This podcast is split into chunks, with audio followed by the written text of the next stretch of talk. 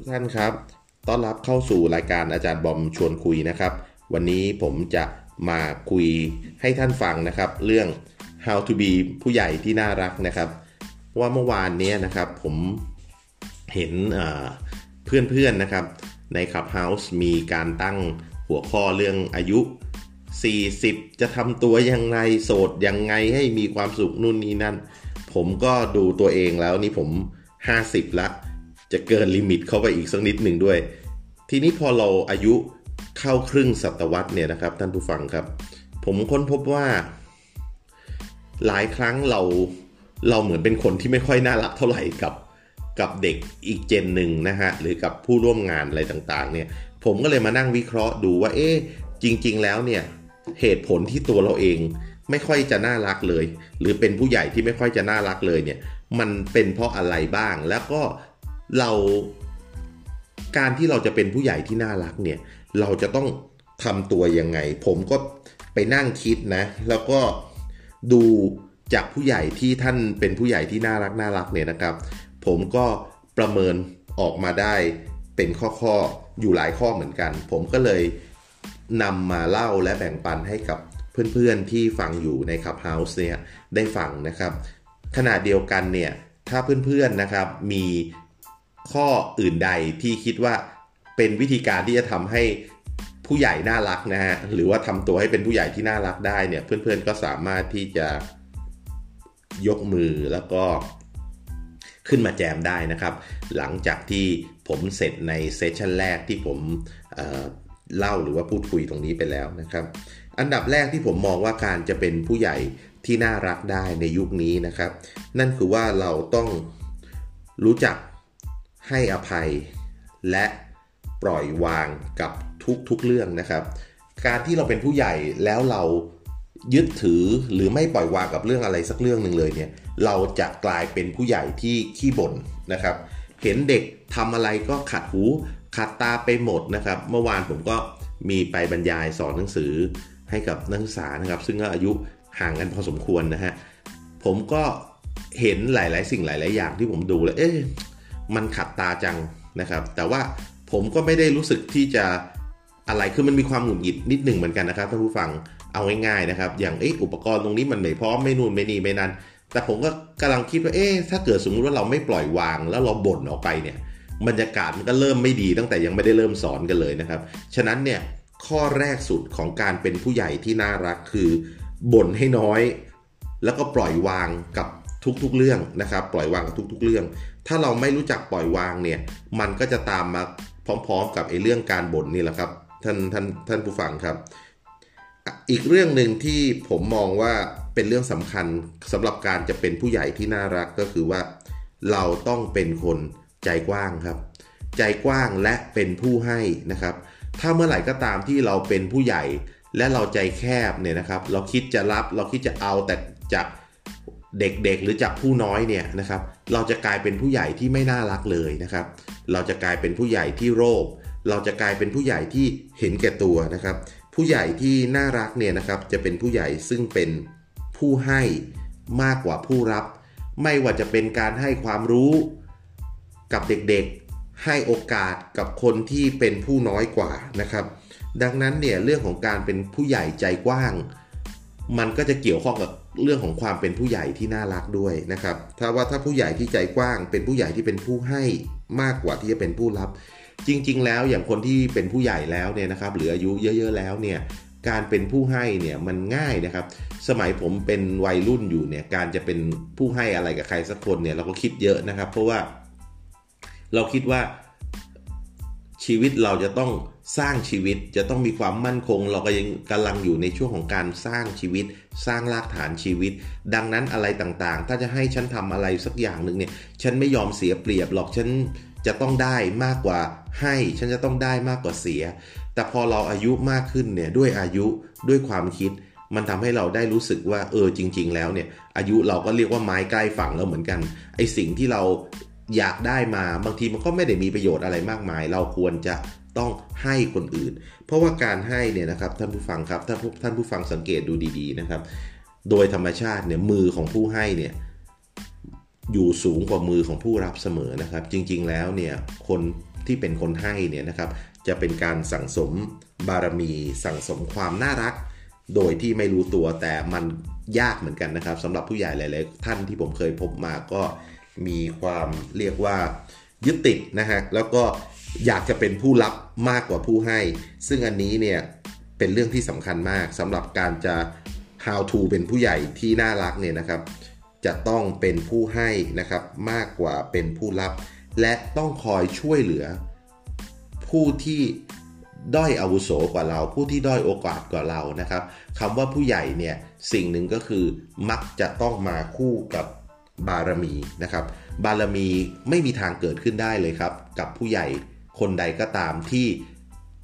เป็นแต่ผู้รับไม่ได้เป็นผู้ให้นะครับ ฉะนั้นการให้ความช่วยเหลือคนอื่น ไม่ว่าจะให้ช่วยเหลือด้วยความรู้แนะนำโอกาสช่วยเหลือด้านเงินทองหรืออะไรก็แล้ว แต่ที่เรามีนะครับ เรามีความรู้ก็ช่วยความรู้ เรามีประสบการณ์ก็ช่วยแชร์ประสบการณ์ เรามีเงินมีทอง ก็ช่วยเขาในเรื่องของเงินของทอง อันนี้ครับผมมองเห็นว่าเป็นเรื่องที่ทำให้เราเนี่ยกลายเป็นผู้ใหญ่ที่น่ารักนะครับ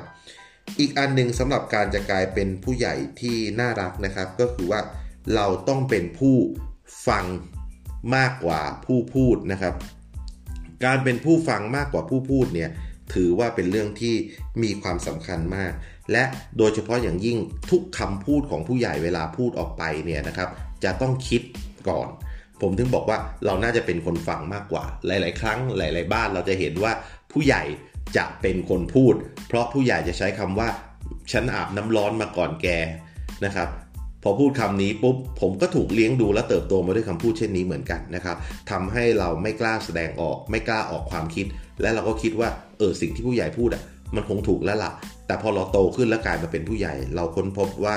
หลายๆ เรื่องมันไม่ใช่เรื่องที่ถูกต้อง เราก็เลยคิดว่าการเป็นผู้ใหญ่เนี่ย ควรจะต้องฟังมากกว่าพูด และทุกคำพูดของคนที่จะเป็นผู้ใหญ่ที่น่ารักนะครับ จะต้องคิดก่อนพูดนะครับ เพราะการคิดก่อนพูดมันมีความสำคัญยังไงครับ เพราะคำพูดของผู้ใหญ่เนี่ยนะครับ เวลาเด็กๆเเขาได้ฟังหรือผู้น้อยกว่าได้ฟังเนี่ย มันจะกระทบกระเทือนจิตใจครับท่านผู้ฟังครับ ถ้าสมมติว่าเราไม่คิดเราพูดออกไปโดยไม่คิดเนี่ย และคำพูดเป็นเรื่องเป็นสิ่งที่เรียกว่าพูดออกไปแล้วแล้วมันดึงกลับคืนมาไม่ได้ด้วย ดังนั้นเนี่ยหลาย ๆ ครั้งเนี่ยเราจะเห็นว่าผู้ผู้หลักผู้ใหญ่เนี่ยชอบพูดย้ำแต่ความหลังหรือความผิดพลาดที่ผู้น้อย เคยทำนะครับ พูดย้ำแล้วย้ำอีกย้ำแล้วย้ำอีก บางทีพูดมาเป็นเรื่องที่ร้อยแล้วนะครับ คนเป็นผู้ใหญ่ที่น่ารักเนี่ยไม่ควรจะเอาเรื่องอดีต ที่ผิดพลาดของผู้น้อยมาพูดซ้ำซากนะครับ ถ้าจะพูดต้องพูดด้วยความเมตตานะครับจำไว้นะครับว่าทุกคำพูดของผู้ใหญ่ที่พูดออกไป จะต้องเป็นคำพูดที่เมตตาคำพูดที่เมตตาหมายความว่ายังไงครับคำพูดที่เมตตาหมายความเป็นคำพูดที่แสดงความรัก ความปรารถนาดี ติเพื่อให้เกิดสิ่งที่ดีขึ้น แล้วก็ต้องรู้จักวิธีการพูด ผมถึงบอกว่าต้องคิดก่อนพูดไงล่ะครับ รู้จักวิธีการพูดยังไงครับ ผมเคยอ่านหนังสือของเดลคาร์เนกี้บอกว่าเวลาเราจะชมคนเนี่ยให้ชมต่อหน้าคนอื่นนะครับ แต่เวลาเราจะติใครเนี่ยนะครับ ให้เราเรียกเขามาคุยแล้วก็ติกันสองคนนะครับ และจะต้องมีวิธีในการ ติหรือว่าแนะนำเขาด้วยนะครับ ถ้าเทียบกับคุณผู้ชายที่โกนหนวดก็น่าจะทราบดีนะครับ ถ้าเราโกนหนวดโดยเราใช้ใบมีดโกนแล้วก็โกนเข้าไปเลย ไม่ใส่โฟม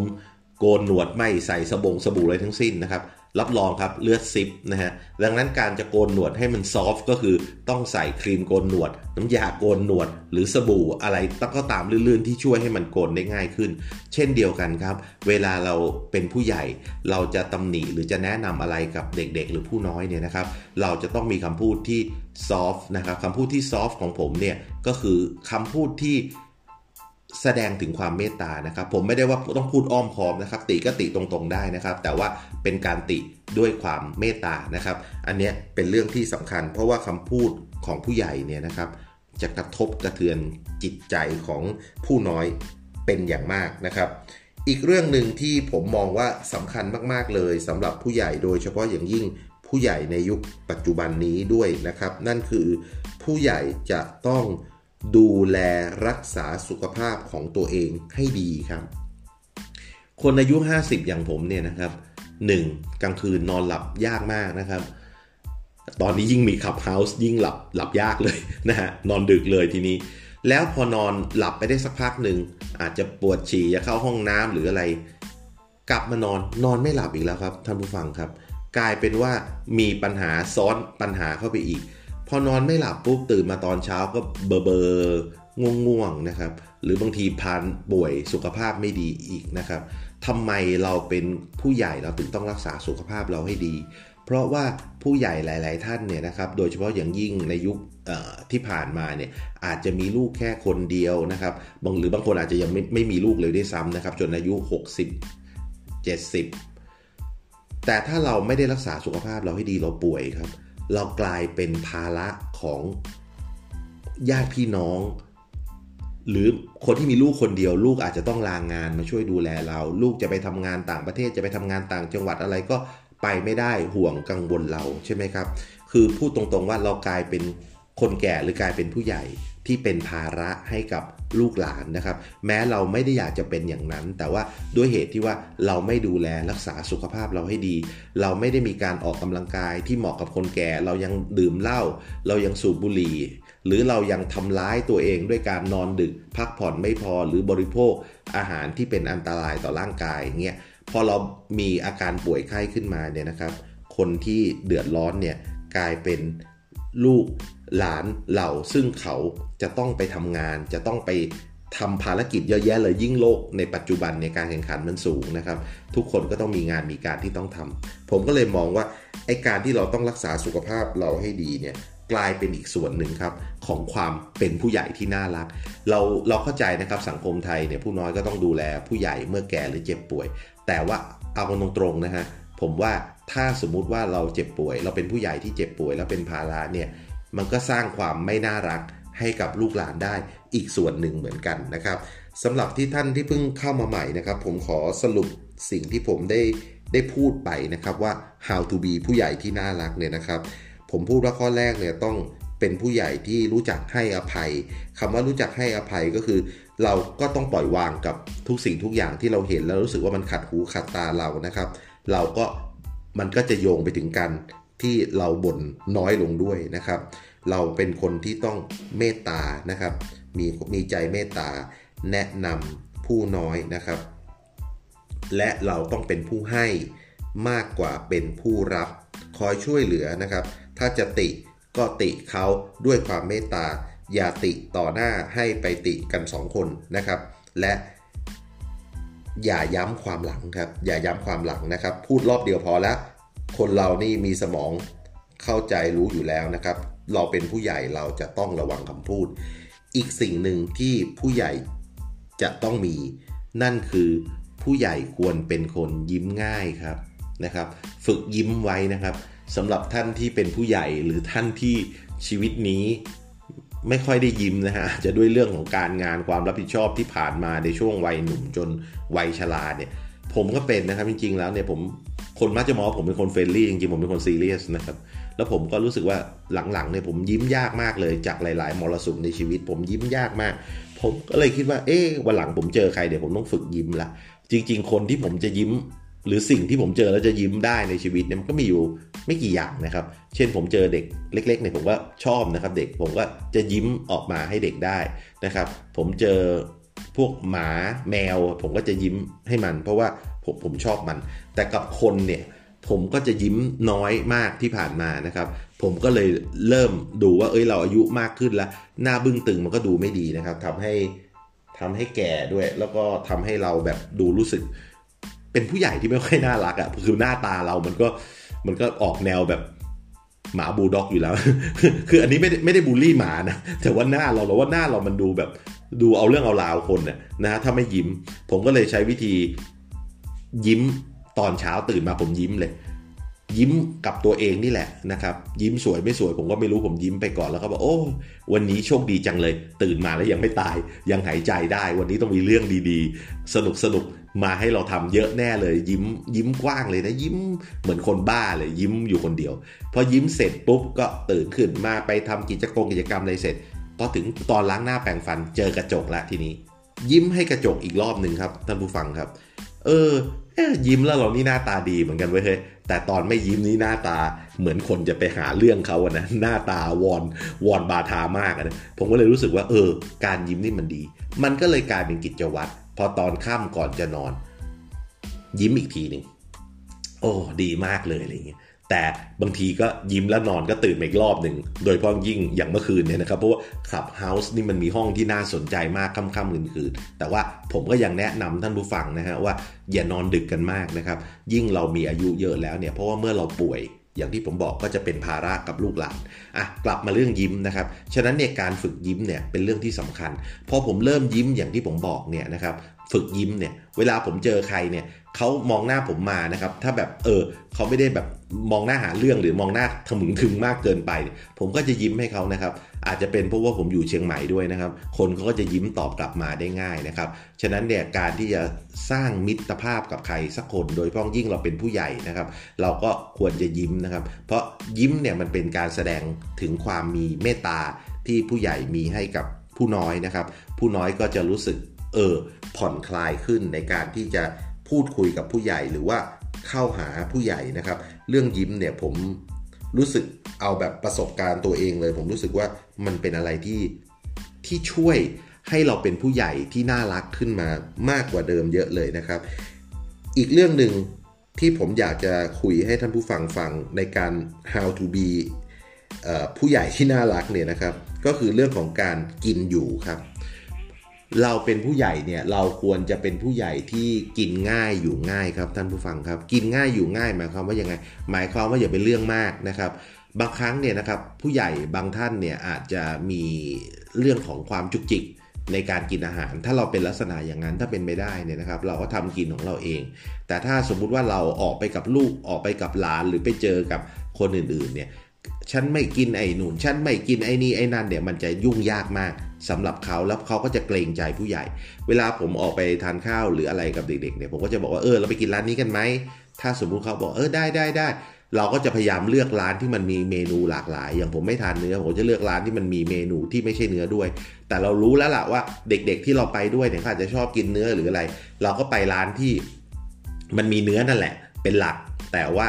อาจจะมีหมูหรือไก่เป็นเมนูรองนะฮะซึ่งเราจะไม่เอาตัวเราเนี่ยเป็นหลักนะครับ เพราะถ้าเราเอาตัวเราเนี่ยเป็นหลักเนี่ยเด็กๆ หรือคนที่ไปด้วยกับเราเนี่ยเขาก็จะอึดอัดนั่นแหละ เพราะว่าท้ายสุดเขาก็ต้องเกรงใจผู้ใหญ่นะครับ ดังนั้นเนี่ยอันนี้ก็เป็นอีกอีกทริคหนึ่งที่ที่ง่าย ๆที่ผมที่ผมเจอแล้วก็รวบรวมมาในในในจากประสบการณ์ส่วนตัวของผมเองนะครับ และอีกเรื่องหนึ่งเนี่ยผู้ใหญ่ก็ไม่ควรจะถือยศถือศักดิ์ มากเกินไปนะครับ เวลาเจอกับเด็กๆ แต่ขณะเดียวกันเนี่ยอันนี้ก็เป็นความยากนิดหนึ่งเพราะว่าเราก็ต้องดูด้วยว่าเด็กบางทีเขาก็อาจจะไม่ไม่เข้าใจเส้นแบ่งนี้นะครับ ที่เขาบอกว่าเล่นกับเด็กๆกก็ลามปามอะไรประมาณนี้ แต่ว่าจริง ๆ แล้วเนี่ยสำหรับผมเนี่ยผมมองว่าการเป็นกันเองกับเด็กในระดับในระดับหนึ่งนะครับ กับเด็กที่มีสัมมาคารวะเนี่ยผมว่ามันมันลดช่องว่างอะไรได้เยอะ แล้วเราก็จะกลายเป็นผู้ใหญ่ที่น่ารักในการพูดคุยกันกับเด็กๆนะครับ ในช่วงนี้ที่ผมกำลังพูดไปเรื่อยๆเนี่ยนะครับ ท่านที่สนใจอยากจะขึ้นมาแจมในช่วงหลังจากที่ผมจบ ซึ่งเดี๋ยวอีกสักแป๊บหนึ่งก็คงจบ กรุณายกมือไว้ได้เลยนะครับ แล้วเดี๋ยวผมจะเรียกขึ้นมาแชร์ว่า เออ มันน่าจะมีคุณสมบัติอื่นอะไรของผู้ใหญ่ที่จะทำให้ผู้ใหญ่ดูน่ารัก ถ้าเราไม่ใช่ผู้ใหญ่ เราเป็นเด็กแต่เราเคยเห็นผู้ใหญ่ที่น่ารักเนี่ยเขามีคุณสมบัติแบบเนี้ย นอกเหนือจากที่อาจารย์บอมเล่าให้ฟังเนี่ยก็สามารถเอาขึ้นมาแจมได้นะครับผมก็จะได้จดเก็บไว้ด้วย จะได้เอามา practice เอามาปฏิบัติเอามา apply ใช้เพื่อที่ตัวเองจะได้เป็นผู้ใหญ่ที่น่ารักเหมือนกันนะครับ ทุกวันนี้เราจะเห็นว่าปัญหาของผู้ใหญ่กับเด็กมีเยอะมากนะครับ เราผมขอเป็นตัวแทนผู้ใหญ่แล้วอายุ 50 ละ เรากลายเป็นคนที่ไม่ค่อยน่ารักเท่าไหร่ ในสายตาเด็กๆนะครับ แต่จริงๆแล้วเนี่ยผมว่ามันอาจจะมีแกลบหรือมีช่องว่างบางอย่างนะครับที่เราก็อาจจะต้องปรับตัวเรา ซึ่งผมก็พยายามมองพยายามดูก็อย่างที่ผมลิสต์มาหรือว่ามาหยิบมาคุยให้ให้ให้ให้ท่านผู้ฟังฟังนี่แหละครับ ผมก็เลยว่าเออมันมีแบบนี้อะเดี๋ยวลองฟังคนอื่นบ้างเผื่อจะมีไอเดียอะไรดี ๆนะครับ ว่าเพราะอะไรเอ่ยทำไมทำไมถึงทำยังไงจะเป็นผู้ใหญ่ที่น่ารัก เชิญคุณ คุณเกรฟครับ คุณเกรฟ สวัสดีครับสวัสดีค่ะ แจมทุกห้องเลยพอดีเห็นห้องนี้ ดีจ้ะที่น่ารักนะคะเมื่อสักครู่ที่บอกว่ายิ้มใช่ค่ะ ไม่ว่าเราจะรู้สึกไม่ดีกับเด็กคนนี้ หรือว่าแบบไม่ชอบเด็กคนนี้ หรือว่ามีอะไรเขาเรียกว่ามีอยากจะสั่งสอนเด็กคนเนี้ยแต่แค่ยิ้มให้เขาก่อนอะมันมันเป็นการที่เป็น open heart เปิดให้เด็กอะรับฟังมากขึ้น แต่สิ่งที่อยากจะแชร์นอกเหนือจากที่ อาจารย์บอมบอกแล้วอะค่ะ คือการผิดพลาด เวลาเราผิดพลาดทีนึงเนี่ย ผู้ใหญ่เวลาเหมือนในอันนี้ขอแชร์ในเป็นช่วงการทำงานละกันนะคะ ได้ครับ เจอผู้ใหญ่ท่านหนึ่งที่เราผิดพลาด มีมูลค่าการผิดพลาดนั้นเป็นตัวเงิน ค่อนข้างสูง ซึ่งเป็นการผิดพลาดของเราเอง แล้ววันนี้ผู้ใหญ่ท่านนี้แทนที่จะเป็นเดินเข้ามาแล้วบอกว่า เอ้ยคุณผิดพลาดตรงเนี้ย คุณควรแก้ไขหรือใช้น้ำเสียง หรือมีสีหน้ามีอะไรกับเป็นการยิ้มให้เราแล้วบอกว่า วันนี้องค์กรจะต้องเสียเงินมูลค่าเท่านี้เรายกตัวอย่างแสนหนึ่งถามว่ามากไหมเราบอกโอ้ยเราหน้าซีดมากเราอุ้ยมากมากจริงๆแล้วเราเครียดมาก เรานึกว่าเราจะโดนด่าแล้วแต่คราวนี้ผู้ใหญ่ที่หน่ารักคนนี้ก็ถามมาว่า ไหนลองบอกสิว่าบทเรียนที่เราได้จากการผิดพลาดครั้งนี้มันคืออะไรบ้าง เราก็นั่งคิดเราพิจารณาแล้วว่า เออ เราผิดพลาดตรงไหนบ้าง แทนที่จะเป็นคนมาบอกเราว่า เธอผิดตรงนั้น เธอผิดตรงนี้ แต่วันเนี้ยเขาให้เราคิดเราเอง ให้เราคิดเองว่าเราผิดพลาดอย่างไร บ้าง พอเราพูดไปหมดปุ๊บเขาบอกว่า มูลค่าจากหนึ่งแสนบาท ที่องค์กรต้องเสียไปจากความผิดพลาดของคุณเนี่ย ตอนเนี้ยเหลือศูนย์แล้วนะ ถามว่า เฮ้ย เราก็งงทำไมอะ คืออะไรคือเราไม่รู้ว่าเขาจะสอนเรายังไง แล้วเขาบอกมาว่า เนี่ย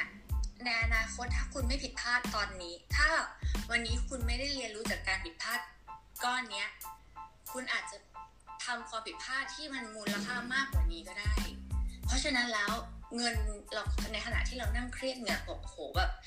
การตัดสินใจเราพลาดเนี่ย วันเนี้ยการสอนของเขาโดยการที่เป็นผู้ใหญ่ที่ น่ารักคนหนึ่งที่เข้ามาสอนเราจากหน้าตึงเครียดจริงๆเรามองภาพแล้วว่า มูลค่าเสียหายขนาดนี้ความตึงเครียดมันต้องมาละออกแน่ ๆ หรืออะไรแน่ๆแต่กลายเป็นว่า ให้เราได้ไต่ตองทบทวนตัวเองแล้วทำให้เราโตขึ้น สอนเราโดยการที่เขาสื่อสารจากการที่ยิ้มให้เราก่อนแล้วบอกเราว่าลองถอดประสบการณ์เหมือนการได้ มันไม่เหมือนการที่ได้ทำงานกับ กับเขาเรียกว่า มันไม่เหมือนการทำงานกับเจ้านายลูกน้องมันเหมือนการทำงานกับพี่ชาย คุณพ่อคุณอาคุณน้าแล้วบอกเราว่า ไม่เป็นไรนะ มันพลาดไปแล้ว แล้วเราเริ่มต้นใหม่ แต่วันนี้สิ่งที่เราพลาดไปอะมันคือการเทคคอร์สที่เราได้ไปเรียนจากประสบการณ์จริง เฮ้ยมันพลิกจากโอ้หน้ามือหลังมือเป็นอย่างนี้นี่เอง ก็เลยอยากมาแชร์ว่า มุมมองแบบนี้ การจะสอนคนคนหนึ่งหรือสอนเจนอีกเจนหนึ่งที่ไม่ใช่เจนเราหรือแม้กระทั่งการพูดคุยกัน การสื่อสารในมุมมองที่ที่เป็นโพสิทีฟมากๆ มันก็สามารถที่จะสื่อสารไปอีกในรูปแบบนึงได้ทั้งที่ในใจจริง ๆ แล้วเขาอาจจะโกรธก็ได้ อาจจะโมโหก็ได้ แต่เขามองเราว่าทำแบบเนี้ยมันน่าจะได้ผลดีองค์กรมากกว่า ซึ่งมันจริงความรู้สึกของเราเนี่ย ใต้เบื้องลึกจิตใจเรารู้สึกเลยว่า ทุกครั้งที่เราจะทำอะไรบางอย่าง เราจะตระหนักให้มันมากกว่าเดิม ให้มันดีกว่าเดิม มันไม่ได้รู้สึกท้อหรือว่าถอยหรือรู้สึกแบบเซ็งเฟลแล้วอยากแบบไม่อยากทำอะไรแล้ว ถ้าถ้าผู้ใหญ่สื่อสารออกมาดีฟีดแบ็บางทีมันอาจจะได้จากเขาเรียกว่า in my heart ก็ได้แบบได้จากได้ใจอะค่ะ เราก็จะส่งใจกลับไป เพราะฉะนั้นก็เลยอยากจะ แชร์จากอาจารย์บ๊อบที่บอกว่านอกจากการยิ้มแล้วอะความคิดที่ในเมื่อวันนี้มันคือการที่พูดหัวข้อคือผู้ใหญ่ที่เป็นผู้ใหญ่ที่น่ารักอะเราอยากบอกว่า ถ้าคุณอยากให้เด็กน่ารักกับคุณอย่างใดแล้วอะคุณจงทำเป็นผู้ใหญ่ที่น่ารักแบบนั้น แล้วคุณก็จะได้ได้ใจของของคนที่คุณสื่อสารด้วย อันนี้ก็เป็นประสบการณ์หนึ่งที่ได้รับมาแล้วรู้สึกว่าเป็นผู้ใหญ่ที่น่ารักมาก ๆ แล้วเราก็ไม่ได้รู้สึกว่า แย่ฉันไม่ต้องเสียตังค์เอ้ยแย่ไม่ต้องลาออก แต่ความรู้สึกแย่ในใจเราที่ว่าเราทำผิดพลาดไปอะมันกลับเป็นแรงผลักดันให้เรารู้สึกตระหนักคำว่าตระหนักถึงปัญหาตระหนักถึงความรอบคอบตระหนักคิดตระหนักเอามาเขาเรียกว่ามันเป็นแบบประสบการณ์ที่แบบฝังใจเราเลยว่า เราจะต้องระวังและรอบคอบกลายเป็นคนที่ละเอียดรอบคอบไปเลย เป็นโพสิทีฟกับชีวิตรักองค์กรไปเลยทำให้เรารักองค์กรรักกับ ผู้ใหญ่ท่านนี้ไปเลย รักแนวคิดรักเขาเรียกว่าเป็นผู้ใหญ่ที่น่ารักจริง ๆ จากใจอะไรอย่างเงี้ยค่ะ อันนี้เป็นการแชร์ประสบการณ์นะคะ ที่เจอมาขอบคุณมากคุณเจฟผมฟังนี่ผมน้ำตาซึมเลยนะเนี่ยอันนี้ไม่ได้เวอร์นะผมนั่งฟังแล้วผมรู้สึกแบบประทับใจสุดฤทธิ์อะเพราะว่าจริง ๆอะที่คุณบอกว่าเออเขายิ้มในใจเขาอาจจะโกรธก็ได้ผมว่าไม่อะผมว่าเป็นผู้ใหญ่ที่แบบเมตตาสูงอะคือ ยิ้มด้วยแล้วคำพูดและการกระทำแล้วทุกสิ่งทุกอย่างออกมาคือแบบ คือมันใช่อะผมผมเลยนึกถึงเรื่องหนึ่งขึ้นมาได้เลยนะ มีอยู่ครั้งหนึ่งสมัยนั้นผมยังแบบยี่สิบกว่าๆไงอายุอะแล้วมีอยู่วันหนึ่งอะผมผมไปปีใหม่ ผมไปบ้านแม่บุญธรรมแล้วผมปีใหม่วันนั้นวันที่ 31 31ธันวา แล้วผมก็บอกแม่ว่าเออเดี๋ยวพรุ่งนี้เช้าใส่บาตรกันเงี้ยวันที่ 1 วันที่ 1 มกราครับ แล้วปรากฏว่าผมอะ ก็บอกขอแม่เอาไปกินเอาไปกินข้าวกับเพื่อนอย่างเงี้ยครับแล้วไปปุ๊บพอดีเพื่อนผมมันมาจากมาเลเซียเนาะเป็นคนต่างประเทศเขาก็พาเพื่อนเขามาเต็มเลย แล้วเขาก็ กินเหล้ากันนะผมเนี่ยเป็นคนประเภทแบบฉายาผมก็คือบอมสามหยด คือเหล้าในผสมสามหยดผมก็ล่วงแล้วอะแต่ปรากฏว่านั้นอะเขากินกันเป็นเป๊กเพียว แล้วเขาก็วนๆกันโอ้สาวเยอะด้วยวันนั้นผมก็แหมวัยรุ่นโชว์สาวหน่อย เชื่อไหมผมรอบไปเป๊กเดียวอะเป๊กเพียวอะหมุนรอบวงเลยความรู้สึกผมรู้สึกหน้าตาคนมันหมุนหมาเลย แล้วผมก็ตึกไปตอนไหนก็ไม่รู้อะคุณเกรฟผมตื่นมาอีกทีนะ ตอนนั้นมันเป็นเวลาประมาณ8ปดโมงเช้าผมแทบช็อกอะเพราะผมนัดแม่แม่บุญทำไว้ ผมรีบกลับบ้านเลยคือแบบผมไปอะคือผมรู้เลยว่าแม่นั่งรอตั้งแต่เมื่อคืนเนี่ยยันเช้าสมัยก่อนมันไม่มีโทรศัพท์มือถือด้วยเนาะแต่แม่ผมไม่ว่าอะไรผมสักคำแม่บอกเออรีบไปอาบน้ำกินอะไรไหมยังเออไปนอนพักก่อนอะไรเงี้ยแล้วแบบแม่ใส่บาตรไปแล้วด้วย ผมเห็นถาดใส่บาตรวางเงี้ยผมก็เลยรู้สึกแบบรู้สึกผิดมากแต่แม่ไม่ไม่ได้ว่าอะไรผมจนถึงจนถึงวันนี้มันผ่านไปตั้ง30กว่าปี แล้วผมก็เลยแบบ รู้สึกว่าเออแกเป็นผู้ใหญ่ที่แบบน่ารักแล้วผมก็แบบรู้สึกประทับใจพอคุณเกรฟพูดเรื่องนี้ผมก็เลยนึกขึ้นมาได้แล้วแกไม่เคยพูดถึงอะไรเลยนะเรื่องนั้นนะผมก็เลยว่าบางครั้งเนี่ยคนเราทุกคนนะจะเป็นเด็กเป็นอะไรอะ่ะมันมีสำนึกรู้อยู่แล้วล่ะว่าความผิดพลาด ที่เราทำมันคือผิดอย่างเงี้ย แต่ว่าคนเป็นผู้ใหญ่บางทีเหมือนกับด้วยสังคมที่ถูกเลี้ยงมาแบบเนี้ยว่าเขาก็ถูกเลี้ยงมาแบบนั้นว่าต้องถูกด่าเงี้ยหมายถึงว่าปู่ย่าตายายเราก็ด่าพ่อแม่เรา พ่อแม่เราแบบก็ผมก็โดนผมโตมาด้วยการโดนด่านะ จริง ๆ การโดนด่าใช่ใช่ผมเนี่ยนะยังงงมากครูสมัยเนี้ยสมัยก่อนเนี่ย ถ้าแม่ผมรู้นะ พูดถึงแม่ผมนะไม่ใช่แม่บุญธรรมนะแม่บุญธรรมผมที่จะใจดีที่เล่าให้ฟังแต่ถ้าแม่ผมแน่รู้นะว่า ผมเนี่ยโดนครูตีมาจากโรงเรียน หรือโดนครูด่าอะไรก็ตามแต่จะด้วยวิธีไหนก็แล้ว แต่โรงเรียนมันใกล้บ้านหรือครูมาบอกหรือเพื่อนข้างบ้านมาบอกเนี่ยผมโดนแม่ตีซ้ำอะ คือไม่ใช่สมัยนี้นะ ถ้าสมมุติสมัยนี้ครูตีลูกฉันเหรอบุกไปโรงเรียนเลยจ้าไปด่าครู แต่สมัยก่อนครูตีซ้ำแม่ไม่ถามเหตุผลอะไรทั้งสิ้น แม่ตีซ้ำเลยโอ้ อันอันอันนี้คือเติบโตมาแบบนี้ ทีนี้ผมก็เลยมันนึกดูเอออย่างเด็กรุ่นนี้เราใช้รูปแบบแบบนี้คือไม่ได้หรอก เพราะว่าเราต้องอยู่กันด้วยการฟังเหตุผลและอย่างที่คุณเกรฟเล่าเมื่อกี้ว่า ผู้ใหญ่ท่านได้สั่งสอนทั้งบทเรียนพูดให้ฟังเนี่ยคือแบบแค่เล่าอะ นี่คือยังไม่ได้ไปเห็นซีนนั้นจริง ๆ แค่เล่าเรายังสัมผัสได้ถึงความเมตตา ผมถึงบอกว่าการเป็นผู้ใหญ่เนี่ยพอเรามีความเมตตาเนี่ยมันมันโอเคเลยนะแล้วเรา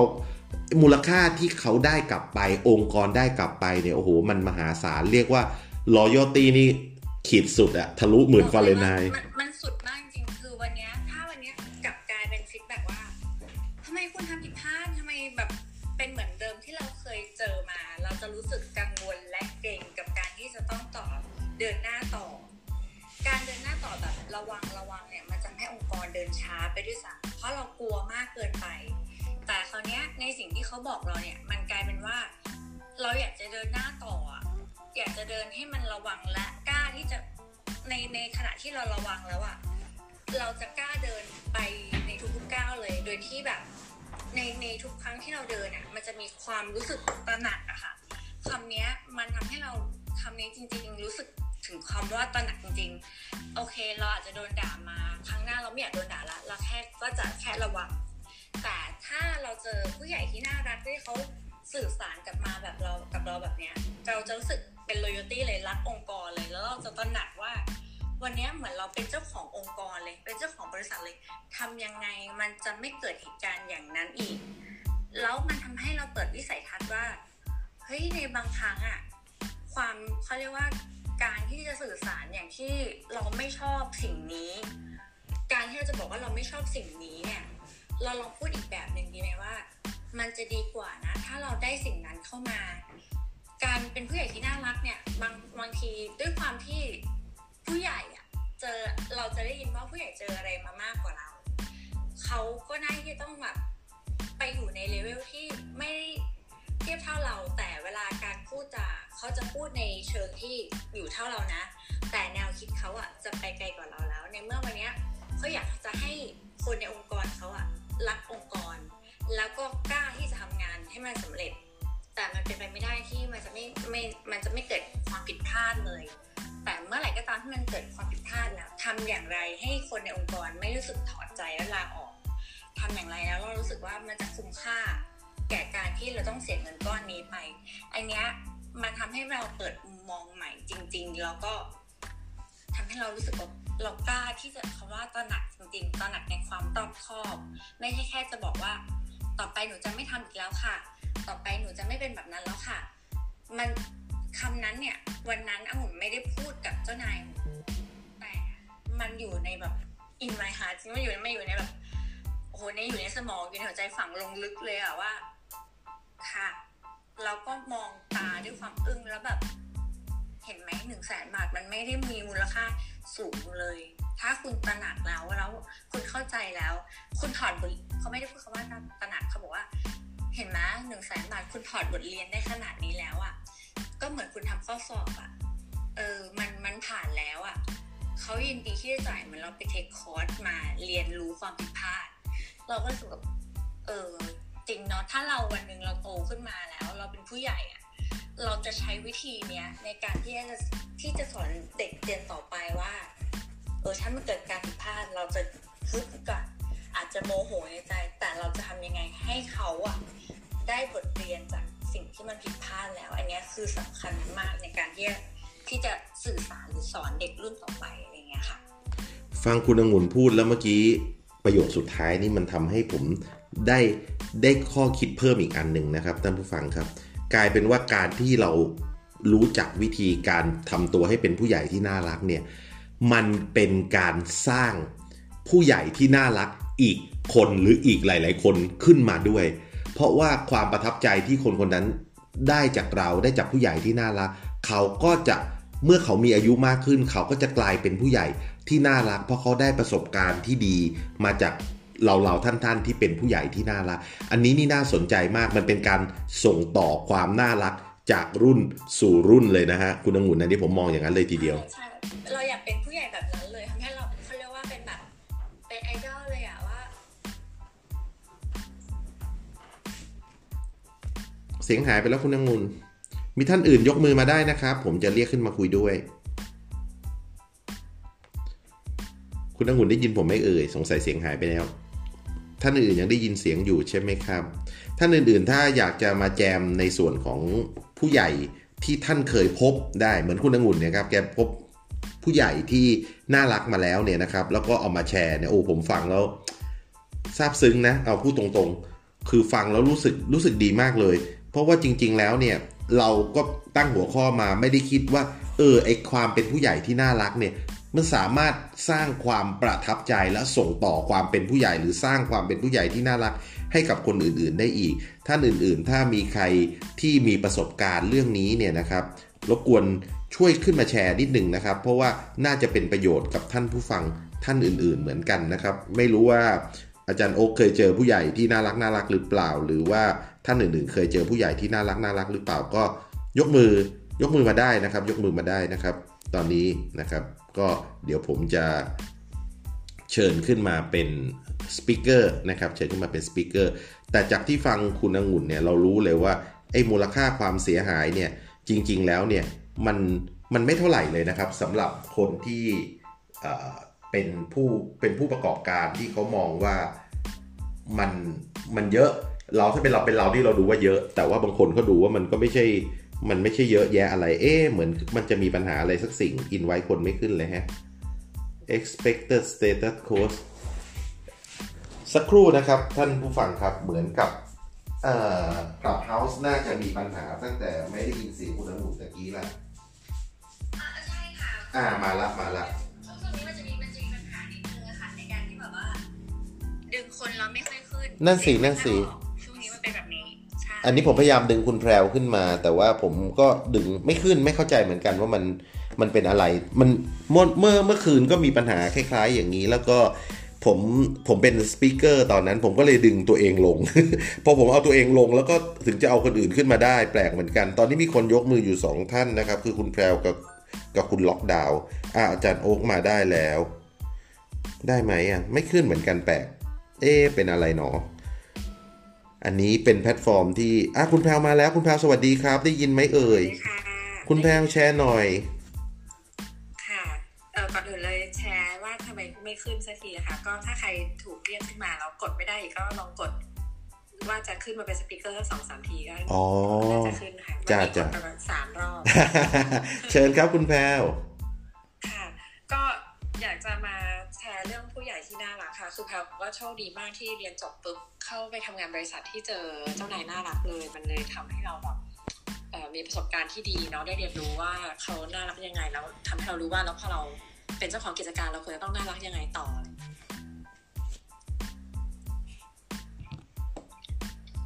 ได้ยินครับคุณแพรต่อเลยครับ ค่ะ ก็คือความน่ารักของผู้ใหญ่ที่ กล่าวถึงเนี่ยก็คือว่าเวลาที่เราทำงานเนี่ยค่ะเขาก็จะดูเราเนาะว่าเรามี potential ด้านไหนอะไรอย่างเงี้ยอย่างตอนแรกเข้าไปทำงานเลยเนี่ยก็โดนฝ่าย HR ให้ไปจัดเอกสารเนี่ยค่ะ วันวันหนึ่งก็คือนั่งจัดกองเอกสารที่ออฟฟิศจัดได้ประมาณ 2 อาทิตย์ได้มั้งจัดทุกวันเลยนะคะ บ้าบอมากเลยปุ๊บผู้ใหญ่เขาก็เห็นว่า เอ๊ะทำไมจบปริญญาตรีมหาวิทยาลัยมา มันมาโดนนั่งจัดเอกสารแบบนี้อะไรเงี้ยเขาก็เลย เริ่มพาออกไปประชุมด้วยเนี่ยก็ไปช่วยจดการประชุมบันทึกการประชุม เสร็จปุ๊บเออก็เขาก็ให้โอกาสเราได้แบบว่าลองแสดงความคิดเห็นว่า เอ้ยแล้วเนี่ยไปประชุมมาอย่างนี้รู้สึกยังไง รู้เรื่องนี้แล้วเป็นยังไงอะเธอเอาหนังสือไปอ่านเพิ่มนะอะไรเงี้ย แล้วเดี๋ยวกลับมาคุยกันอีกทีนึง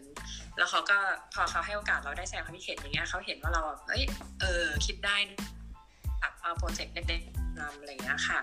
ซึ่งมันก็เหมือนกับแบบเออให้คนที่เพิ่งจบใหม่เนาะไฟกำลังแรงสูงอยากทำอะไรเงี้ยได้แบบได้โชว์ของอะ่ะ เราก็รู้สึกดีว่า เออมา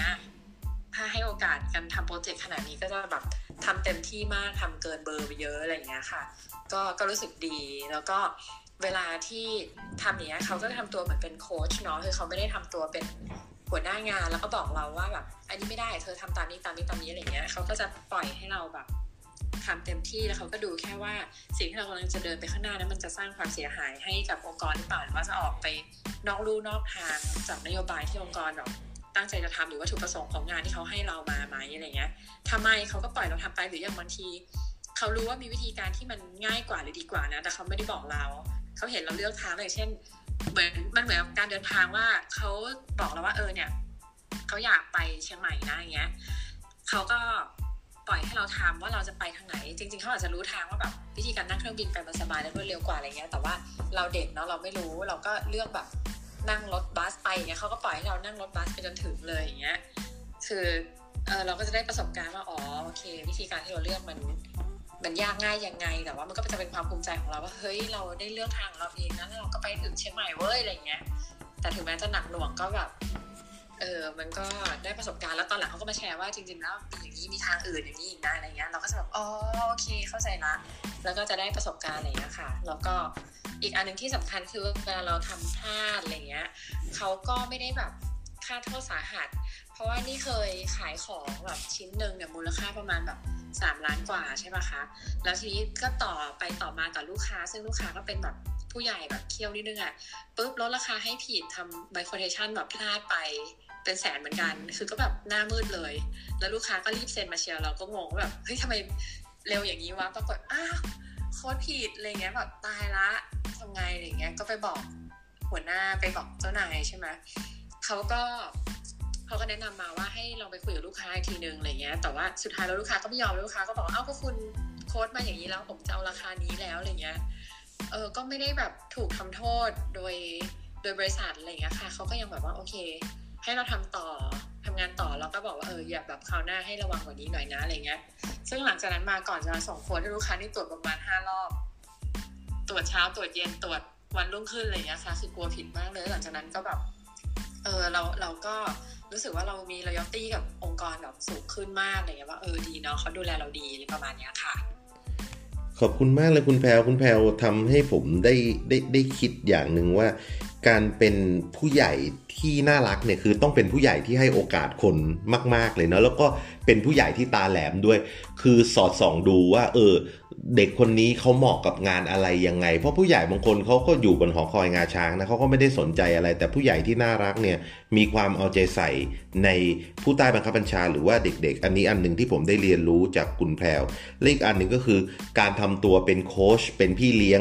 เป็นเหมือนคนคอยดูแลเรา แม้ว่าไอ้สิ่งที่เราจะเลือกเนี่ยจริง ๆเขาก็ชี้บอกเราได้ประหยัดเวลาบริษัทเขาด้วยประหยัด resource ของบริษัทด้วย แต่เขาก็ยอมที่จะ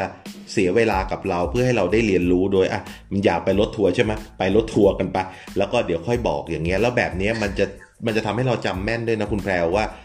ไอ้ alternative หรือทางเลือกแบบนี้อ๋อมันเป็นแบบนี้ฉันเลือกแบบนี้มันเป็นอย่างนี้เขาเรียกว่าเขาเรียกว่าสอนโดยการแบบเออถีบลงน้ำเลยให้มึงไปไว่ายน้ำดูซิแล้วก็เป็นยังไงอย่างเงี้ยรอดมาได้ก็บอกเออมันมันว่ายได้อีกแบบหนึ่งนะอะไรเงี้ยแล้วก็ที่สำคัญ ที่ฟังเล่ามาทั้งหมดอยากถามนิดนึงตกลงตกลงไอ้ลูกค้าลายที่โค้ดราคาผิดนี่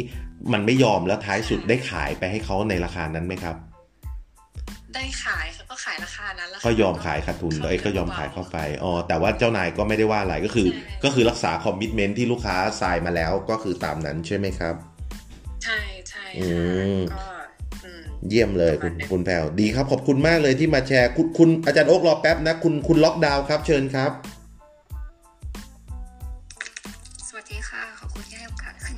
จ้าเอาเลยลุย เล่าให้ฟังหน่อยประสบค่ะก็ประสบการณ์นี้ส่วนตัวแล้วก็จะไม่ได้ยาวเหมือนคนอื่นมากนะคะ แต่ว่าเคยมีประสบการณ์ได้ไปฝึกงานที่โรงพยาบาลนะคะเพราะว่าเรียนเป็นพยาบาลนะคะก็คือเราก็อยู่ปีแรกค่ะก็จะมีความรู้มาก ก็คือไม่สามารถทำอะไรได้มากเกินกว่าที่พยาบาลคนที่เข้าทำงานกันอยู่แล้วอะค่ะก็ทีนี้ก็พอไปถึงก็ทุกอย่างก็โอเคนะคะ แต่ว่า ก็มีบางอย่างที่เราแบบว่าไม่ไม่ค่อย มีความรู้ในเชิงเชิงเทคนิคอะไรบางอย่างเนี่ยค่ะแล้วก็ได้ feedback ไม่ค่อยดี แล้วก็พอจะถึงวันที่ต้องมาคุยกับอาจารย์แล้วก็คุยกับเอ่อหัวหน้าแผนกก็ก็เป็น head nurse นะคะก็เขาก็ให้ก็คือคล้ายๆก็ว่าตอนแรกอะมัน feedback ไม่ค่อยดี แต่ว่าหลังจากนั้นที่คุยกับอาจารย์เสร็จแต่ว่าเขาก็คุยกับเราหลังไม่ประมาณบอกว่าเออ เธออย่างเออเทคนิคเธอยังไม่ค่อยดีนะ แต่ว่าเธอก็ไปฝึกมาแล้วฉันเชื่อว่าเธอทำได้ แล้วก็เขาก็บอกว่าอ้าวตัวเธอมีอุปกรณ์ที่บ้านเยอะไหมเขาก็เขาก็น่ารักมากค่ะ คือตื่นไปแล้วก็ไปเอาของในโรงพยาบาลที่แบบเป็นพวกหลอดยาหรือเข็มอะไรเงี้ยค่ะเราก็ตกใจเนาะแล้วก็อะไรคือมันเป็นอุปกรณ์ของโรงพยาบาลค่ะแล้วเขาก็ไม่ให้เราไปไปใช้ที่บ้านอะไรเงี้ยแล้วก็ภูมิใจมากแบบมันไม่จำเป็นต้องขนาดนั้นก็ได้แต่เขาก็ทำให้นะ ก็รู้สึกเออ ก็ประทับใจค่ะก็เออเราก็ไม่แน่ใจว่าเขาก็ช่วยนักศึกษาคนอื่นแบบนี้ เหมือนกับที่เขาช่วยเราหรือเปล่าแต่ก็รู้สึกเออถ้าเกิดเขาแบบดูแลบุคลากรแล้วก็แม้กระทั่งเด็กฝึกงานก็ถือว่าคนที่ทำงานภายใต้อ่าภายในเขาค่อนข้างจะโชคดีนะตอนนั้นก็คิดแบบนั้นอ่าแล้วตอนใกล้จะฝึกงานเสร็จ ก็โอเคทุกอย่างมันก็โอเคค่ะเพราะเราก็ได้กลับบ้านไปฝึก อย่างที่เขาบอกเขาแนะนำก็ข้างตอนนั้นรู้สึกเราต้องทำให้ได้อย่างเงี้ยเพราะว่าเขาก็ให้ความหวังกับเรามาแล้วแล้วก็มีแบบให้โอกาสเนาะเราก็ทำต้องทำให้ได้เงี้ยค่ะ ก็ก็คือโอเคมันก็ผ่านผ่านไปด้วยดีนะคะ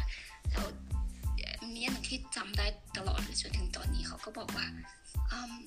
การเป็นพยาบาลที่ดีเนี่ย เราต้องมีสองมือหนึ่งหัวใจแล้วก็หนึ่งมันสมอง ซึ่งมันเป็นอะไรที่เราจำมาตลอดแล้วก็คิดว่าเออมันเป็นอาชีพที่ดีนะ คือต้องการแบบช่วยเหลือคนไข้อย่างเงี้ยค่ะแล้วก็สองมือเราต้องทำได้ก็คือเทคนิคเราต้องดี สมองคือเราต้องคิดให้ดี แล้วก็เรารู้ว่าต้องมาช่วยคนไข้ยังไง แล้วก็หัวใจก็คือเอ่อมันคล้ายๆกับสิ่งที่ขับเคลื่อนไม่ให้เอ่อประมาณช่วยเหลือคนไข้อะค่ะคือต้องมีใจที่รักเนี่ยในงานที่ตัวเองทำก็รู้สึกว่าโอเค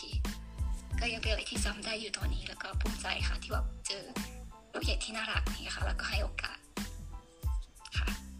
โอ้น่าประทับใจมากครับคุณพยาบาล จริงๆเนี่ยอันนี้ผมผมได้เรียนรู้อย่างหนึ่งนะว่าจริง ๆ แล้วเนี่ยคำพูดของผู้ใหญ่เห็นไหมฮะท่านผู้ฟังครับมีความสำคัญมากเลยคำพูดที่ให้กำลังใจ และไม่ใช่แค่คำพูดด้วย มี action ตามมาด้วยนะครับ ให้เห็นเลยนะครับ นั่นก็คือไปเอาอุปกรณ์ให้ไปฝึกที่บ้านเพื่อจะได้ผ่านการทดลองงาน โอ้น่าประทับใจแบบสุดๆจริง ๆ ครับยอมรับเลยครับ เชิญอาจารย์โอ๊กแชร์ครับ ครับผมสวัสดีครับอาจันบอลสวัสดีครับทุกคนครับ วันนี้นี่ตกลงเราคุยเรื่องผู้ใหญ่ใจดีถูกไหมครับ ผู้ใหญ่ที่น่ารักครับอาจารย์โอ๊กจะใจดีหรือว่าจะอะไรก็ได้เนี่ยเท่าที่ฟังมาแต่ละท่านนี่คือแบบดีมากนะ ท่านโอ๊กเคยเจอผู้ใหญ่ที่น่ารักหรือว่ามีเมตตาอะไรยังไงบ้างไหมครับ มันก็เจอก็อางี้ด้วยการทำงานด้วยอะไรมันก็เจอมาหลากหลายครับ แล้วก็ทั้งที่เจอเองแล้วก็เป็นเองส่วนตัวเองเนี่ยเป็นทั้งผู้ใหญ่ใจดีผู้ใหญ่งี่เง่าก็เคยเป็น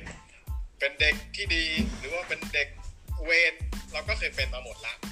แต่ว่าคราวนี้ก็คืออ่าถ้าจะมาพูดมาคุยมาแชร์เนี่ยเราคุยในแชร์ในมุมของว่าอ่าตามหัวข้อแล้วว่า how to be เป็นผู้ใหญ่ที่น่ารักนี่คืออะไรยังไง อย่างผมเนี่ยด้วยอ่าการทำงานด้วยอาชีพเนี่ยมักจะเจอผู้น้อยอยู่สม่ำเสมอถูกไหมครับก็อ่าด้วยอาชีพเป็นอาจารย์เจอนักศึกษาเจอเด็กๆอะไร ซึ่งเขาเป็นเป็นก็โดยอายุเนี่ยเขาเป็นผู้น้อยกว่าเราละอะไรอย่าง แต่ว่าผมว่าทั้งหมดทั้งมวลเนี่ยมันอยู่ที่อย่างเดียวเลย ไม่ว่าคุณจะเป็นเด็กหรือผู้ใหญ่อะไรยังไงมันอยู่ที่ attitude อย่างเดียวเลย attitude ในการใช้ชีวิตในการ ในการใช้ชีวิตในการเขาเรียกร่วมงานในการทำงาน attitude ของคุณเนี่ยคือเป็นแบบไหน มันก็จะสะท้อนออกมาสู่ action แบบนั้น ในมันอ่ามันก็ไม่มีแบบผู้ใหญ่ที่ completely ใจดีหมดร้อยเปอร์เซ็นต์ตลอดเวลาถูกไหมครับสังเกตดูแล้วกันว่า อย่างผู้ใหญ่ที่แบบเราเห็นภาพที่ nice หรือ kind มากๆเนี่ย แต่ถ้าบทถึงขั้นจะต้องมี take action ในแง่ของการลงโทษหรือทำโทษอะไรเนี่ย เราจะรู้สึกว่าโอ้โหเกรงและเกรงมาก ถูกไหมฮะในทางกลับกันบางทีเรามองดูผู้ใหญ่บางคนแบบทำตัวเรานั้นเขาเรียกว่าพูดในใจละกันว่าผู้ใหญ่ม่งงี่เง่าหรืออะไรนี้แต่ในการทำงานบางอย่างเนี่ยมันก็อาจจะมีโฟล์ของมันที่มันเอ้ยมันก็ง่ายบทจะง่ายก็ง่าย ที่บอกว่าจริง ๆ แล้วมันเหมือนว่าเป็นการที่จะต้องกลับไปตามบริบทของสิ่งที่ที่ต้องมาพบเจอกัน ซึ่งไอ้บริบทเนี่ยส่วนใหญ่เนี่ยเราก็จะถูก stereotype ของคนที่เป็นเด็ก แล้วก็ stereotype ของคนที่เป็นผู้ใหญ่ของคนที่ผู้ใหญ่บางทีเขาจะมองรูปลักษณ์ของเด็กมากกว่าว่าเขาเด็กนะมีไอเดียหรือมีความคิดจะพูดจะทำอะไร มันก็เลยถูกจัดไปก่อนล่วงหน้าว่าบางทีอ่ามันเป็นแบบนี้แหละ เรา ก็ไม่ต้องไปเอ็นดูอะไรมันมาก ในเด็กก็เหมือนกันบางทีก็จัดผู้ใหญ่ว่าโอ้โหทำตัวไม่ค่อยจะเปิดรับ โบราณเก่าข้ามพลึเราก็ไม่อยากจะไป approach อะไรเขามากอะไรแบบนี้ครับแต่ถ้าเกิดสองอย่างนี้มันจูนลงกันเนี่ย มันก็จริงๆมันอยู่ที่เจเนอเรชันนั่นแหละ attitude อย่างที่ผมบอกนั่นแหละครับ ถ้าพูดถึงเอาเป็นส่วนตัวและการประสบการณ์ในการเป็นผู้ใหญ่ใจดี ว่าเราจะเป็นผู้ใหญ่ใจดีเนี่ยในสถานการณ์อะไรแบบไหนยังไงบ้างเมื่อกี้ฟังหลายๆคนแชร์มาเนี่ยมันจะมีในเรื่องของการส่วนใหญ่เป็นเรื่องของการทำงานถูกไหมครับแต่อย่างผมเนี่ยในแง่ของการทำงานในการเป็นผู้ใหญ่ใจดีเนี่ยผมจะใจดีกับคนที่ดูแล้วมี potential ในการทำงานบางอย่าง แต่ก็คือเป็นการใจดีแบบว่าเปิดโอกาส คือเรามองดูว่าคนบางคนในการทำงานจะต้องป้อนทุกทางบอกหนึ่งสองสาม A B C อะไรอย่างเงี้ย อันนี้ในในส่วนตัวของเราจะไม่ค่อยโอเค แต่ถ้าเกิดในแง่ของการเห็นคนที่มี potential บอกหนึ่งแต่เขาสามารถไปต่อได้ถึงสิบเนี่ยเราก็จะให้เขาเรียกเหมือนกับให้โอกาส หรือบางทีก็ให้อำนาจในการตัดสินใจบางส่วน ซึ่งตรงนั้นเนี่ยเขาจะมองว่าเฮ้ยเราเป็นผู้ใหญ่ใจดีที่ open นะหรืออะไรนะแต่ทางนี้คืออยู่ที่ตัวตัวเขาล้วนๆเลย แต่บางคนที่ต้อง supervise หนักๆหรืออะไรแบบนี้เนี่ยมันก็จะมองว่าโอ้โหทำไมจู้จี้จังเลยหรืออะไรแบบเพราะว่าตัวเขาเองเนี่ยแหละ จะต้องแบบเนี่ยต้องต้องประกบตลอดหนึ่งสองสามสั่งสองทำห้าสั่งเจ็ดทำศูนย์อย่างเงี้ยเรา มันก็ มันก็กลายเป็นผู้ใหญ่ใจร้ายในสายตาของเขาอยู่ดีอืมเข้าใจแล้วคืออารมณ์ประมาณว่าถ้าจะใจดีกับใครหรือเป็นผู้ใหญ่ที่น่ารักกับใครเนี่ย คุณโอ๊กนี่จะเลือกคนที่แบบมี potential คือถ้าสมมุติคนที่ potential ไม่ค่อยมีหรือว่าเรียกว่าเข็นกันยากเนี่ยก็อาจจะต้องบทบทโหดนิดนึงประมาณนั้นหรือเปล่าครับ ซึ่งในในแง่ของการทำงานนั่นคือหมายความว่าปลายทางเนี่ยเราต้องการงาน ทั้งสองทั้งสองทั้งสองออปชันถูกไหมล่ะแต่วิธีการ approach มันจะต่างกันบางคนชอบ จะต้องแบบอ่าเขาเรียกว่าไงแบบมีการบทโหดหน่อยนึงเขาถึงจะ active อะไรเงี้ยบางคนก็คือแบบปล่อยชั้นคุณบอกเป้าหมายมา หรืออะไรแบบนี้ มันก็จะต่างกันแล้วซึ่งนั่นคือเป็นเราคนคนเดียวกันนั่นแหละ เราสามารถเป็นทั้งผู้ใหญ่ใจดีและผู้ใหญ่ใจร้ายเพราะว่าเราอยู่งานกับเขาโอเค รับทราบขอบคุณมากขอเชิญคุณซีครับคุณซีค่ะสวัสดีค่ะสวัสดีจ้าขออนุญาตนิดนึงนะคะ ก่อนก่อนที่จะไปคุณซีขออนุญาตเสริมนิดนึงได้ไหมได้สิองุ่นเอาเลยอะอะเหมือนที่เมื่อกี้ฟังคุณนกมาแล้วก็ เข้าใจว่าเออบางทีในมุมบางครั้งในการทำงานเนี่ย เราอาจจะต้องเป็นผู้ใหญ่ที่ใจร้ายบ้างแต่ว่า ถ้าเราเป็นผู้ใหญ่ที่น่ารักอะวันเนี้ยเราอาจจะเขาเขาไม่ใช่ในมุมมองเราอะเนาะเขาอาจจะเป็นคนที่เกเร หรือว่าเขาอาจจะเป็นคนที่ทำงานเราไม่ได้เรื่อง แต่คนเนี้ยวันเนี้ยเราจะไม่รับเขาเขาแล้วเราจะให้เขาออกจากงานแล้วอะค่ะ การที่จะส่งเขาออกจากงานหรือการที่จะ เขาเรียกว่ารีเจ็คงานเขาใด ๆ แล้วเนี่ยหมุนก็ถูกผู้ใหญ่ใจดีที่ที่เมื่อสักครู่ที่หมุนกล่าวถึงเนี่ย บอกหมุนเหมือนกันว่า วันนี้ต่อให้เขาไม่ใช่ หรือต่อให้เขาไม่ได้มีผลประโยชน์กับองค์กรแล้ว หรือเราไม่เลือกเขาแล้วเนี่ย ก็อย่าทำให้เขาเฟลจนจนรู้สึกไปต่อไม่ได้ ก็อาจจะเป็นการในการในเชิงบอกเขาว่าวันนี้คุณมีความคิดที่ดีนะ แต่ว่ามันอาจจะยังไม่เหมาะกับองค์กรของเรา และถ้าเกิดคุณไปอยู่ในองค์กรอื่น ๆ แล้วเนี่ย ถ้าคุณเป็นเขาเรียกว่าก่อนที่เขาจะไปจากเราเนี่ย เราให้วิสัยทัศน์แล้วก็ให้ให้มุมมองเขาเขาจะได้ไม่รู้สึกแย่กับเราว่าบางเด็กบางคนนะคะเขาจะมีความที่เซลล์ค่อนข้างสูงมากๆ แล้วถ้าวันนี้เราไปตัดสินว่าเขาไม่ใช่ เราให้โอกาสเขาแล้วเขาไม่ใช่ เราก็ควรที่จะเขาเรียกว่า ให้เขาไปได้อย่างอย่างมีอะไรติดมือไปด้วยก็คือเหมือนอะในเมื่ออยู่กันมาขนาดนี้แล้วเราก็อาจจะให้มุมมองความคิดเขาไปว่าเอ้ยไม่ใช่คุณไม่มีศักยภาพนะ แต่คุณอาจจะต้องแอคทีฟกว่านี้นิดนึง แล้วลองหางานที่เหมาะกับคุณดูซิว่า วันนี้คุณเหมาะกับอะไร แล้วค่อยส่งเขาออกจากมือเราไป ไม่น่าไม่แน่ในอนาคตวันวันหนึ่งเขาอาจจะไปเติบโตในที่อื่นที่เป็น ผู้ใหญ่ที่ดีขึ้นมาก็ได้ เพราะฉะนั้นแล้วอันนี้คือเป็นมุมมองที่อุ่นได้จากเจ้านายของอุ่นมาเหมือนกัน เพราะเวลาเราเรารีเจ็คโปรเจกต์หนึ่งของเขาออกไปอะค่ะ มันมีความเฟลดาวไปแล้วแหละ แต่เพียงแค่เราจะให้เขาเฟลดาวอย่างไรว่า อืมเฟลดาวนะ แต่เวลาเขาไปตั้งต้นใหม่ จะได้ไม่เป็นคนในแบบเดิมๆ บางครั้ง attitude หรือว่าแนวคิดเนี่ย มันก็ สามารถเปลี่ยนแปลงได้เหมือนที่อุ่นเจอเจ้านายที่แบบ เราทำผิดพลาดขนาดเนี้ยแทนที่จะต้องโดนไล่ออกแล้วอะแต่วันเนี้ยให้โดนให้โอกาสแล้วอีกแบบหนึ่ง attitude องเปลี่ยนเลยทัศนคติองเปลี่ยนเลย เพราะบางครั้งเวลาเราเจออะไรในแต่ละวัน มันได้เรียนรู้แล้วได้ได้สักเขาเรียกว่าสะสมประสบการณ์ในสิ่งที่เราเจอมา เพราะฉะนั้นถ้าเราเป็นผู้ใหญ่ที่น่ารัก อันนี้พูดถึงในผู้ใหญ่ที่น่ารัก ถ้าเราเป็นผู้ใหญ่ที่น่ารักแล้วเนี่ย เราควรที่จะให้ attitude และมุมมองกับเขาไปด้วย ถึงแม้ว่าเราจะไม่ได้ทำงานร่วมกันอย่างน้อยๆแล้ว เราก็ได้สร้างทัศนคติที่ดี ให้เขาไปด้วย เผื่อในอนาคตเขาเขาก็จะได้อาจจะกลับมาทำงานกับเราก็ได้ ใครจะไปรู้หรือว่าอาจจะไม่อาจจะเป็นแบบทำให้สังคมมันดีขึ้นแอนนี่อาจจะพูดแบบเป็นนางสาวไทยแต่ว่า มันจะดีขึ้นได้ถ้า จุดเล็กๆอย่างเงี้ยค่ะ ให้คนมีมีมุมบวกบวกเข้าไปด้วยอะไรอย่างเงี้ยค่ะมันก็เลยอยากเสริมว่าเออมันมันมันสามารถเปลี่ยนแปลงได้นะ โดยอาจจะแชร์ประสบการณ์ของตัวเองจากที่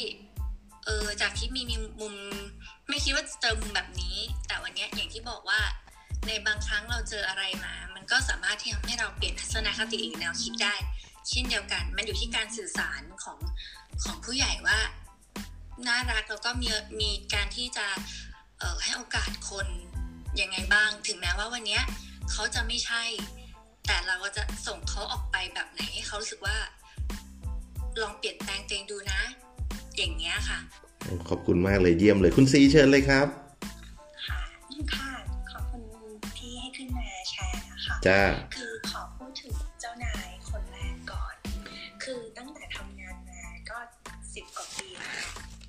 ดียวที่เขาอะกล้าที่จะมาพูดเรื่องของการให้เกรดเพื่อเพื่อประเมินผลแล้วก็การให้พิจารณาโบนัสคือหลังจากนั้นไม่มีใครที่จะเดินเข้ามาพูดกับเราตรงๆว่าเออเหตุผลเนี่ยทำไมเราถึงทำไมเราถึงได้น้อยกว่าเพื่อนทำไมพี่ถึงต้องให้เพื่อนของเราอะมากกว่า คือมีความรู้สึกว่าเราหาคนที่จะเป็นเจ้านายของเราเป็นผู้ใหญ่แบบเนี้ยได้ค่อนข้างยากที่จะแบบ พูดว่าเออในเรื่องของการประเมินผลเนี่ยพี่มีใครทีเรียแบบไหน แล้วก็มีพี่มี mindset ในเรื่องของการตัดสินใจยังไง พี่ไม่อยากให้พวกเราแบบตอนนั้นอยู่กันสี่คนที่เป็นจูเนียร์ค่ะ คือตีกันหรือทะเลาะกันหรืออิจฉาเพื่อน อยากให้เข้าใจว่าเออเพราะอะไรพี่ถึงต้องให้เพื่อนเราดูจากเนื้องานแบบนี้แบบนี้นะ คือหลังจากนั้นอะคือไม่มีใครเลยอะค่ะที่จะเข้ามาแล้วก็อธิบายเหตุผลคือเหมือนกับพอ เกรดประกาศแล้วประเมินผลประกาศแล้วเขาก็ คือคือก็ทิ้งให้เรานั่งอึ้งๆไม่มีการพูดไม่เคยมีการมาคุยหรือสื่อสารอะไรว่าแบบ อยากให้เราพัฒนาตรงไหน อยากให้เราแบบเอ่อทำไมมันมีเหตุผลเบื้องหลังของการให้เกรดแบบนี้ยังไงบ้าง อันนี้คือคนที่เรารู้สึกว่าเขาเป็นผู้ใหญ่พอที่จะ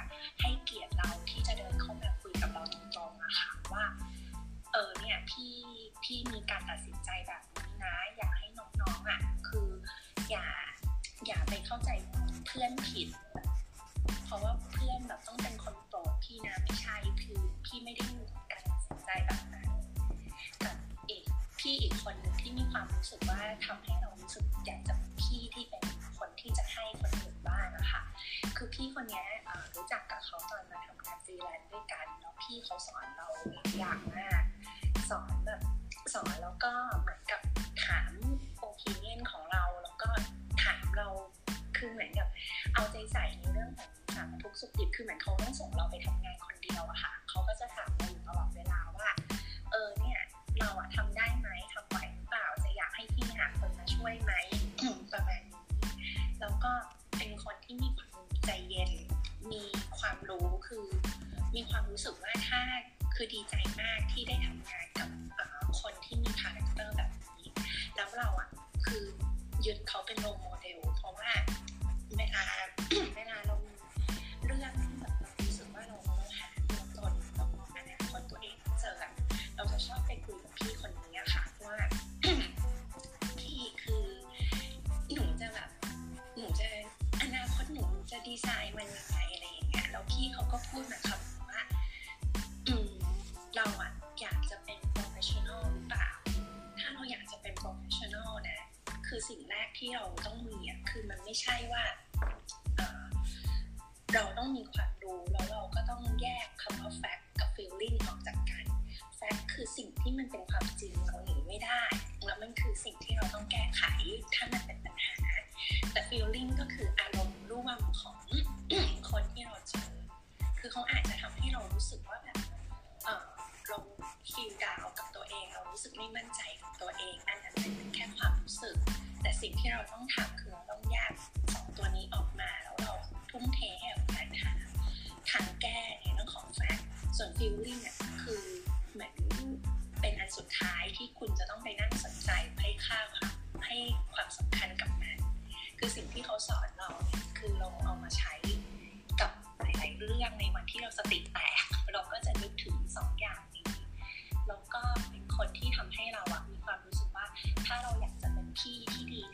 คตอะคะ เราอะจะต้องเป็นส่วนหนึ่งของน้องคือน้องอะมีมีมีวิคอยตรงไหน ถ้าเราเป็นพี่เราอะบทบาทของเราคือเราต้องไปช่วยเสริมหรือแก้ไขวิคอยตรงนั้นอย่างเช่น น้องอะอาจจะทำเป็นคนทำงานเร็วอะไรอย่างเงี้ยแต่สิ่งที่น้องอาจจะขาดไปคือความละเอียดรอบคอบเพราะฉะนั้นเนี่ยการเป็นพี่ไม่ได้สั่งว่าแบบเออดูดูดูแล้วก็ส่งผ่านเลย สริมจุดอ่อนตรงนั้นให้ให้ให้มันดูมีประสิทธิภาพมากขึ้น แล้วก็ถ้ามีเวลาก็ต้องบอกกับให้คอมเมนต์กับเขาว่าเออเนี่ยพี่มองแล้วว่าการทำงานของน้องนะมีข้อดีแบบนี้ แต่ว่าอยากจะให้มีมีการฉุกคิดเล็กๆน้อยๆตรงนี้ถ้ามันปรับปรุงได้มันก็จะดีขึ้นค่ะขอบคุณค่ะขอบคุณมากคุณซีคุณซีผมฟังคุณซีเนี่ยนะผมเห็นชัดอย่างหนึ่งเลยว่า การเป็นผู้ใหญ่ที่น่ารักเนี่ยจะต้องมีความยุติธรรมเนาะ พอเขามีความยุติธรรมเนี่ยเขาก็สามารถที่จะเดินมาชี้แจงให้เพื่อนๆ เราหรือคนในทีมรู้เลยว่าเขาใช้หลักเกณฑ์อะไรในการพิจารณาว่าใครถึงจะได้เลื่อนขั้นหรือได้เงินเดือนขึ้นอะไรอย่างเงี้ยซึ่งพูดตรงๆ อันนี้ผมจดเพิ่มเลย กลายเป็นว่าผู้ใหญ่ที่น่ารักเนี่ยจะต้องมีความยุติธรรม หลาย ๆ ครั้งในตอนเราจะเห็นว่า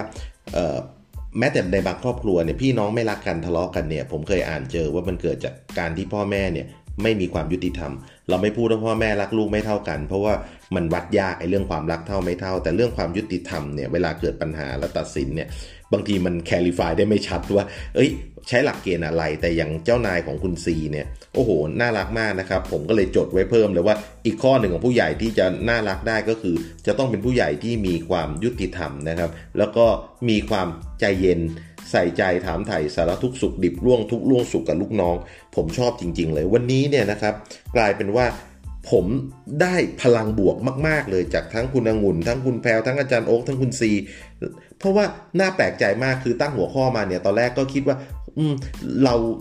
แต่ละคนเจอเจ้านายแบบแย่ๆกันเยอะ หรือเจอผู้ใหญ่ที่แย่ๆกันเยอะเอาสารภาพตรงๆ เอ๊ะมันจะมีเคสอะไรดีๆ เราก็คิดว่าเราน่าจะรวบรวมได้ประมาณนี้ แต่พอได้ฟังเหมือนได้พลังบวกจากท่านอื่นๆด้วย ผมก็เลยขอสรุปปิดรายการวันนี้ด้วยคำว่า การที่มีผู้ใหญ่ที่น่ารักอยู่ในที่ทำงานนี่ถือเป็นลาบอันประเสริฐมากๆ แล้วก็ทุกท่านที่เข้ามาฟังในวันนี้เนี่ยนะครับ ผมขอขอบคุณมาก ๆ ทุก ๆ วันจันทร์ถึงศุกร์เนี่ยนะครับประมาณ 10โมงครึ่งถึง 11โมงครึ่งนะครับผมก็จะมาหยิบเรื่องนู้นเรื่องนี้มาคุย แล้วก็อยากให้พวกเรา follow กันไว้ แล้วก็ตามมาถ้าเป็นหัวข้อที่เราสนใจนะครับ แล้วผมก็จะระเบิดห้องตัวเองตอน 11โมงครึ่งแบบนี้ทุกวันนะครับ เพื่อพวกเราจะได้แยกย้ายไปทำงาน หรือว่าแยกย้ายไปฟังที่ห้องอื่น ๆ ได้ด้วย วันนี้รายการอาจารย์บอมชวนคุยก็คงจะต้องจบ ลงตรง 11โมงครึ่งเนี่ยนะครับ ขอบพระคุณทุกท่านมาก ๆ เลยที่เข้ามาแชร์ แล้วก็มาแบ่งปัน หวังว่าวันพรุ่งนี้มะรืนนี้เราคงจะได้เจอกันอีก แล้วก็ได้แชร์มุมมองกันนะครับ ขอบพระคุณทุกท่านนะครับ สวัสดีครับผม